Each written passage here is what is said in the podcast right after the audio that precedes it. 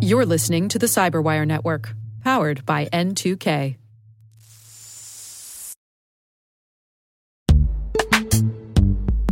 And now a word from our sponsor, Netskope. Netskope is a worldwide leader in SASE and zero trust. Its unified platform, Netskope One, provides optimized access and zero trust security for people, devices, and data anywhere they go helping customers reduce risk, accelerate performance, and get unrivaled visibility into any cloud, web, and private application activity. To learn more about how Netskope helps customers be ready for anything on their SASE journey, visit netskope.com.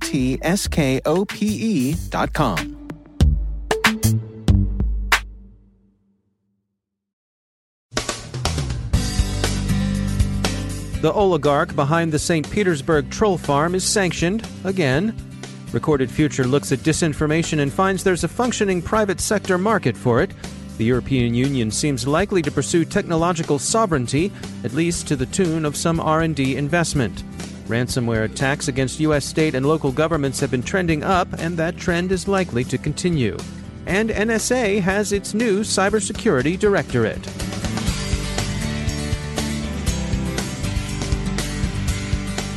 From the CyberWire studios at Data Tribe, I'm Dave Bittner with your CyberWire summary for Tuesday, October 1st, 2019. The oligarch behind the Internet Research Agency that worked its influence mischief from St. Petersburg has come under new sanctions imposed by the U.S. Treasury Department.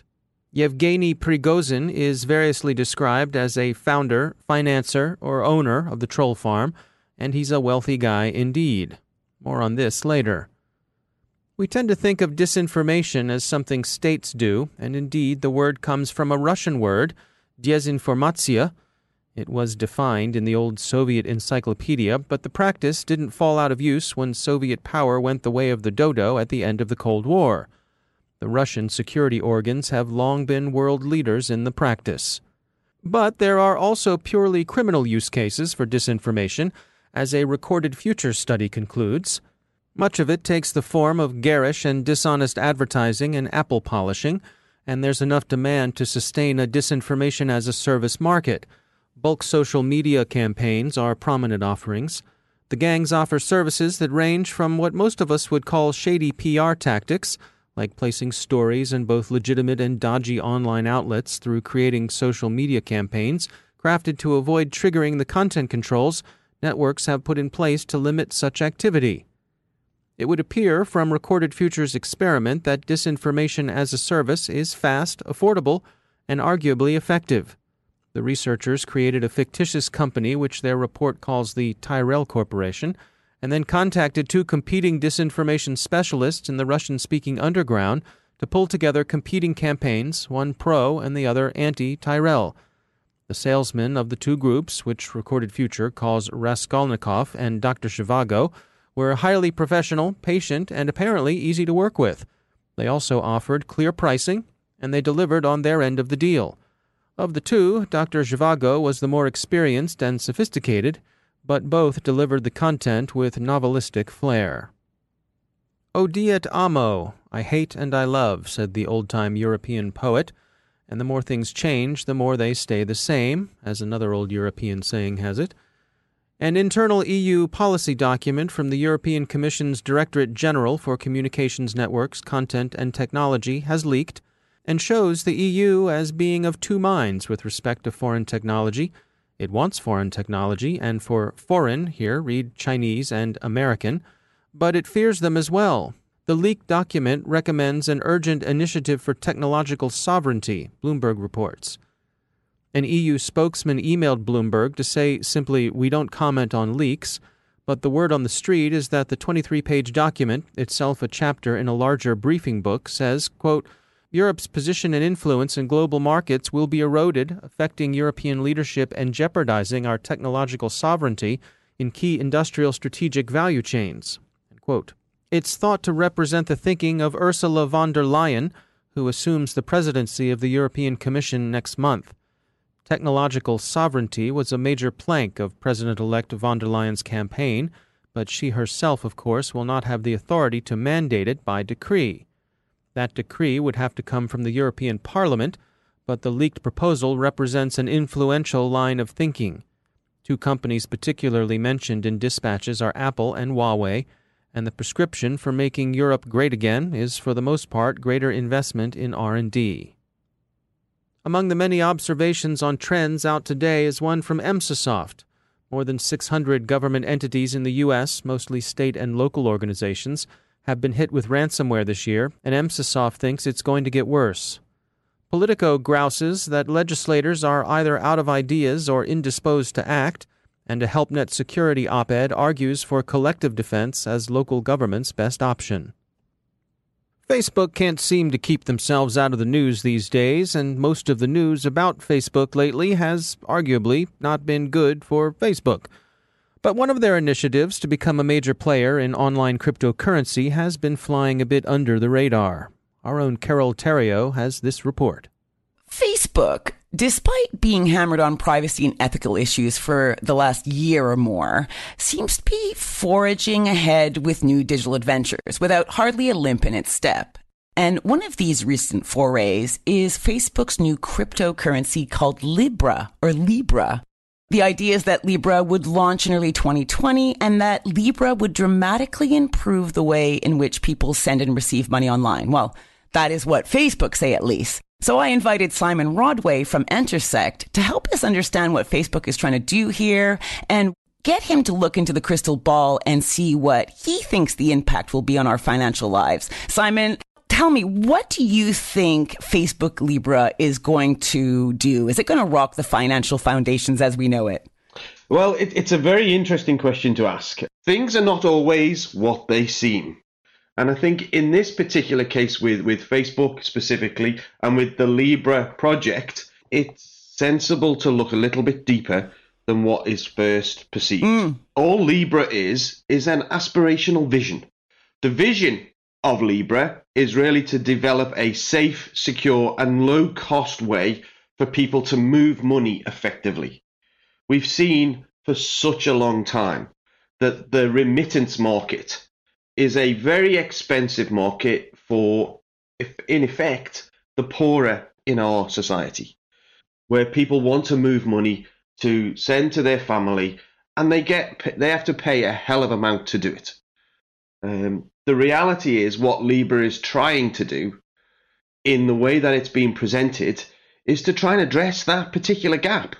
And I think with that in mind, I, I can only applaud it at this point. Whether it's successful is a different matter.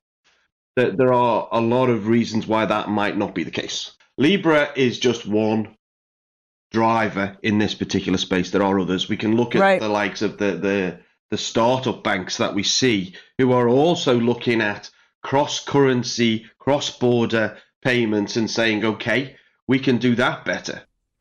Okay, so let's say I'm a target market for um, something like Facebook Libra. Um, what are the things I want to ask before I dive in um, and start using it as a, as a currency? They always go to the place of fear. This is change. This is something different. What should mm. I be mm. afraid of? And and because it's got the Facebook stamp on it, obviously in in in our mind we can think of various events that have taken place in recent months and years where we think, do we really want to trust Facebook with all of this information? The reality is that we call this Facebook Libra, but it's not Facebook, not directly anyway. Facebook is one member in an association where the association will manage this network. Yes, Facebook were the conceiving body. They were the, the organization that put forward the developers that built out the Libra framework. So the fear that we have, which is, do I really want to trust my personal identifiable information to an organization that has got a track record of not really looking after that well? A pretty justifiable fear, I would say. Yeah, absolutely, without a doubt. Um, the, the the question then I would ask is, um, what information are they capturing? What information is Facebook themselves capturing? They won't get access to the the Libra network directly in that it is it's a node based network. So there are a number of different parties that will play and the because it's based on blockchain, blockchain is an immutable structure. It can't be changed, it can't be tampered with. It can't be altered. Um, therefore, mm. there's very little that, that Facebook themselves can actually do with that. Where Facebook will win and could win is when we talk about Calibra, the wallet solution mm-hmm. that will be delivered by Facebook. In actual fact, it's going to be headed up by David Marcus, who will look to deliver a wallet solution for Libra, which people will then use. And typically, their their argument there is the 2.3 billion Facebook users they have will use a Calibra wallet, which will allow them to exchange Libra coin over the Libra network.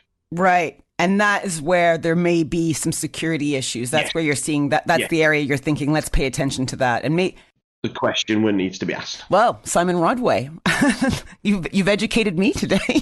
Thank you very much for coming on the show and making the time to speak with us. This was Carole Theriault for the Cyberwire. NSA has launched its new cybersecurity directorate today. Its first director, Anne Neuberger, is quoted in the Washington Post as saying, The mission of the organization is to prevent and eradicate threats. Our focus is going to be on operationalizing intelligence. So, welcome to the world, Cybersecurity Directorate, and may you get off to a good start. We return for a moment to the case of the sanctioned oligarch. As we mentioned earlier, he's been sanctioned before. What's left to sanction, one might wonder? The same question came up with recent new sanctions imposed on North Korea's Lazarus Group. At some point, aren't you just chasing your tail? Not necessarily, and if you look at the details of the sanctions, you can see the point. Yevgeny Prigozhin has indeed been sanctioned before, but this time his yachts and private jets are specifically named. He may find it difficult to ride them into non Russian ports of call, Fifth Domain notes. No place to buy diesel, no landing rights, and so on. Thinking of dropping anchor and calling the harbor master at Barcelona or Port Adriano? Well, perhaps it's no longer such a good idea. Or maybe you're in the Black Sea, say dropping hook at Novorossiysk like it's not St. Tropez, but there's a wine tour open to the public, and maybe you could visit the monument to the sailors' wives, enjoy some oysters, things like that. Or maybe you're up in the White Sea, where you could take a peek at the Belomorsk Museum of Local Lore. That's tough to beat. The point of this is not to make fun of Russian local attractions, and we Americans have no call to throw stones through our own glasshouse of roadside attractions, like the world's largest ball of string or Ripley's Believe It or Not. The point is that owners of mega yachts and private jets want to strut their stuff on a fashionable stage. Consider this if you're bombing around the U.S. eastern seaboard in your nicely loaded Gulfstream, you want to be able to touch down at JFK and disport yourself on Park Avenue, or maybe even land at Palm Beach International and then chill at Mar a Lago. You don't want to be confined to landing at Teterboro and hoping they've got some soft shell crabs at Tracy's Nine Mile House on the Hackensack River. But Mr. Prigozhin is now confined to the Eurasian equivalent of just that. We're fans of Teterboro and South Hackensack, but trust us, nice as they can be, they're not places you go to be seen on the red carpet. Maybe you think that's punishment enough, but think further. Yachts and jets are standing temptations, specifically to pride, envy, and avarice. They can gnaw at you, Suppose the itch gets so great that you decide you've just got to sail your yacht into a nice place, maybe like the misleadingly named Mosquito Creek Marina on the Esplanade in North Vancouver. Step ashore incautiously and blammo, extradition, here we come. And that is why the feds aren't just chasing their tails.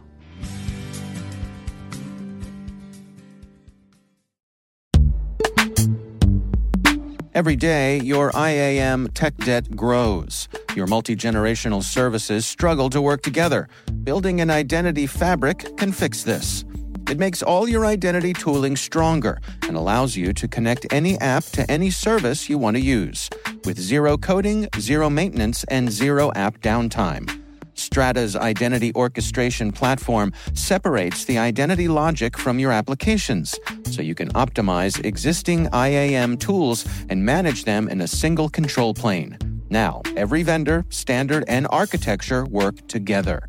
In short, building your identity fabric means you can secure your non standard apps, keep your complex access policies, retire outdated IDPs, and modernize in record time. So build your fabric with Strata Identity and get rid of tech debt for good. Visit strata.io slash cyberwire, share your identity priorities, and receive a pair of AirPods Pro. Offer valid for organizations over 5,000 employees. Connect today at strata.io slash cyberwire.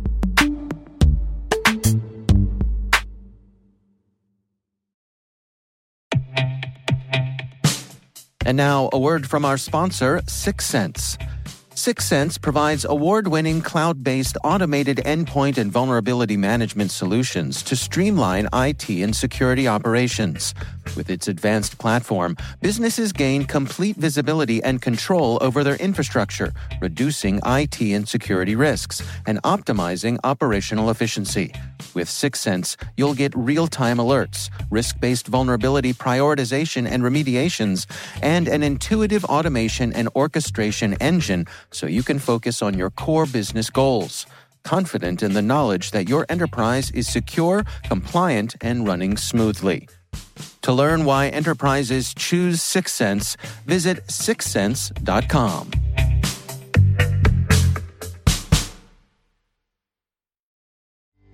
And joining me once again is Joe Carrigan. He's from the Johns Hopkins University Information Security Institute and also my co host over on the Hacking Humans podcast. Joe, great to have you back. Dave, it's always great to be here. Uh, had something brought to our attention. This is uh, thanks to the Swift on Security Twitter feed, Which is a great Twitter account. quite popular. Yep, Quite popular. I follow it. And uh, they pointed out that um, Microsoft has made some changes when it comes to trusting the encryption on SSD drives. Right. Unpack this for us. So uh, when you have BitLocker, when you enact it, uh, and the drive reported that it could encrypt the data itself, previously it looks like Microsoft would trust the drive right. and say, okay, we'll let you handle the encryption. so the hard drive itself had the capability built in Right, to encrypt the data on the hard drive. right.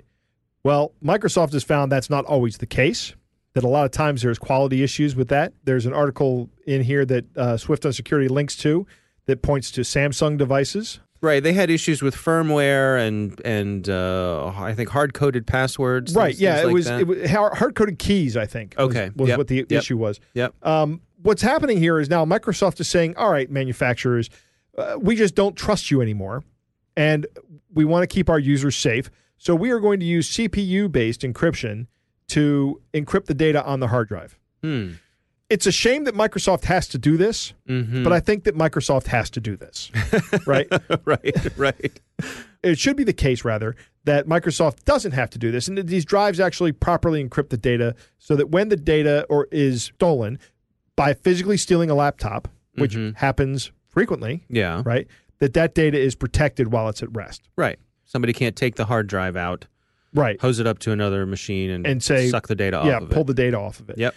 Now, I suppose part of this is the uh, the CPUs themselves have gotten to the point where this isn't any sort of big impediment for them to be able to do a high level of encryption No, on the fly. It's it- not really going to slow things down anymore. right. And once there's once they start using a uh, symmetric encryption algorithm, that's pretty fast. It's not it's not a slow algorithm. So really, they're just they're taking this out of the hands of the hard drive manufacturers, Right. Saying, okay, we're not sure we can trust them, but you can trust us. Correct. Should well, we- I mean, we know it, Microsoft is saying we know we can trust us. Right, Right. right. Should Um, we trust them?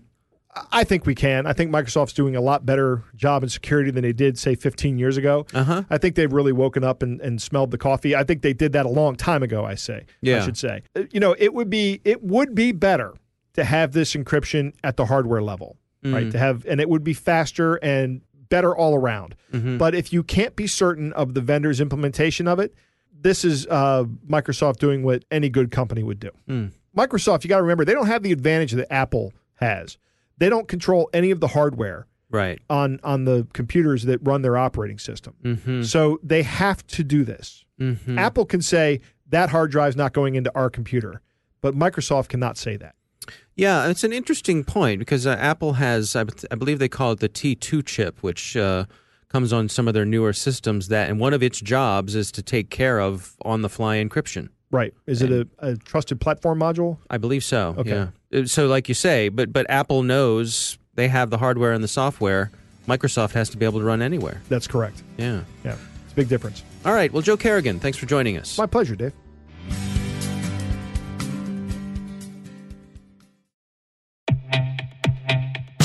With over 8,000 threat hunters analyzing over 65 trillion signals daily, Microsoft works tirelessly with the federal government to keep our nation's data secure. This 30 year plus partnership is driving mission innovation that is secure by design. Whether optimizing your existing defenses or tackling advanced threats with AI, Microsoft gives you the intelligence and the automation you need to defend at mission scale. Let's work together to stay ahead of emerging threats and secure your mission anywhere. Learn more at aka.ms slash fedcyber. That's aka.ms slash fedcyber.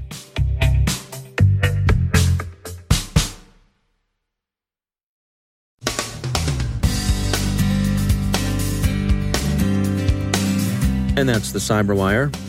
For links to all of today's stories, check out our daily briefing at thecyberwire.com. And for professionals and cybersecurity leaders who want to stay abreast of this rapidly evolving field, sign up for Cyberwire Pro. It'll save you time and keep you informed. Listen for us on your Alexa smart speaker, too. The Cyberwire podcast is proudly produced in Maryland out of the startup studios of Data Tribe, where they're co building the next generation of cybersecurity teams and technologies.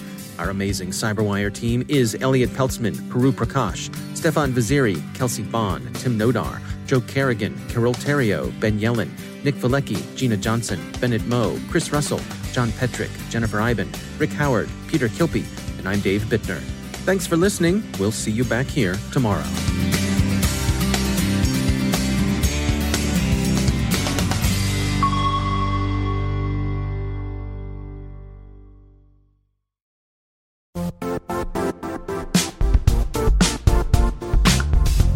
Now, a word from our sponsor, Zscaler, the leader in cloud security. Cyber attackers are using AI in creative ways to compromise users and breach organizations. In a security landscape where you must fight AI with AI, the best AI protection comes from having the best data. Zscaler has extended its zero trust architecture with powerful AI engines that are trained and tuned by 500 trillion daily signals. Learn more about Zscaler Zero Trust Plus AI to prevent ransomware and AI attacks. Experience your world secured. Visit zscaler.com slash zero trust AI.